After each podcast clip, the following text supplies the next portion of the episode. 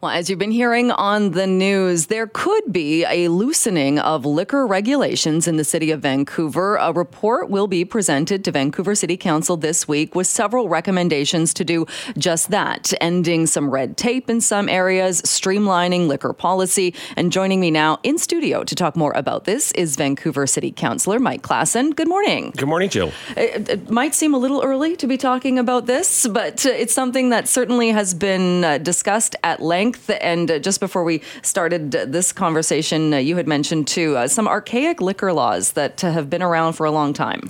Well, Vancouver has been known in the past for its sort of puritanical approach to liquor. And, you know, I think back to, gosh, when I was young, uh, and you couldn't buy a beer in, in, an establishment on a Sunday before Expo 86 came along. Right. So that was one of the sort of the milestones. Sort of fast forward to today, uh, we have a number of rules in place that are, are, legacy rules. Other municipalities have moved on, don't have things, uh, rules such as uh, distance requirements between venues.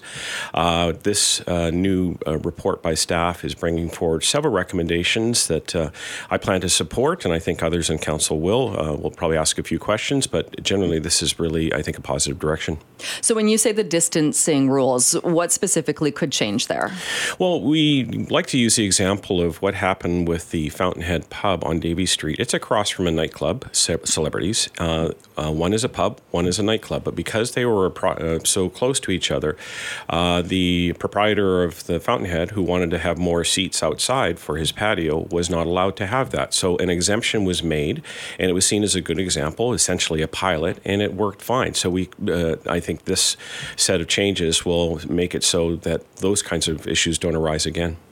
It also calls for uh, the removal of the moratorium on new liquor licenses, uh, in, in, specifically in the Granville Entertainment District. So, what will that look like? Do you think is that going to become kind of a free for all? No, I don't think so. And and I think it's it's I think it's really important that there is some change there. I believe that you know the Vancouver or the Granville uh, Entertainment District, for example, is going through a major public consultation. We want to re-energize that street. We want it to be a positive place, our place where we can go see shows and and uh, and socialize. And, and I think that, uh, uh, for example, the new Cineplex development, which will have I think approximately 1,500 seats, a place where you can be able to go watch movies. It's going to be and have open sort of spaces that you can um, get together. I think that the renovation and uh, establishment of that uh, new venue there is going to be an exciting change among others. When we talk about liquor laws, though, how many of these, or, or I mean, obviously you're dealing with the the the city laws and the mm-hmm. city bylaws and rules, but it's also provincially regulated. Where do those two kind of meet, or are there roadblocks in that some of the rules or a lot of the rules are also provincial? It's a really good question. So one of the things that we are doing is that we're uh, collapsing a lot of the control under. So in the past, we've had several different uh, checks and balances for proprietors that each one of them potentially can contradict each other. So now we are uh, under this uh, these changes, collapsing all of the city's re- requirements requirements and responsibility under one person, the chief licensing uh, officer. So that person is going to make the final call when it comes to. We also do have provincial uh, requirements and a provincial licensing officer. So I think that there will be some effort to work with the province to see if we can kind of consolidate that jurisdiction. But again, those are conversations that the city will have directly with uh, the provincial liquor requirements.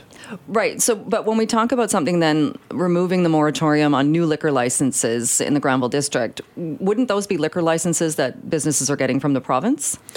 Uh, they are they are definitely provincial liquor licenses, but we have uh, controls over numerous neighborhoods, including uh, Gastown and Chinatown and the downtown east side. They're all mm. kind of collapsed together, and the Granville, Granville Entertainment District. But I think what this will do is it will uh, eventually allow uh, innovation in in the industry, and I think that that's the thing that we're looking for for now is really to support small business. Uh, people who are providing these services have uh, been kind of stuck and not being able to change, and that can, a very costly business. So the fact that we're uh, raising the uh, number of el- eligible seats in smaller venues, I think this is a positive thing. It makes it more economically viable. And then there's just other innovations there. The idea that we can start to have um, uh, what are sort of non-traditional places, uh, barbershops, bookstores, um, spas, where you can actually have you know like a beverage beverage with uh, whatever service that goes along with it. And so, and then also we're also talking about our sort of neighborhood villages, trying to move it a little bit outside of the downtown core. So some of our uh, sort of town centers around Vancouver can also have uh, great establishments.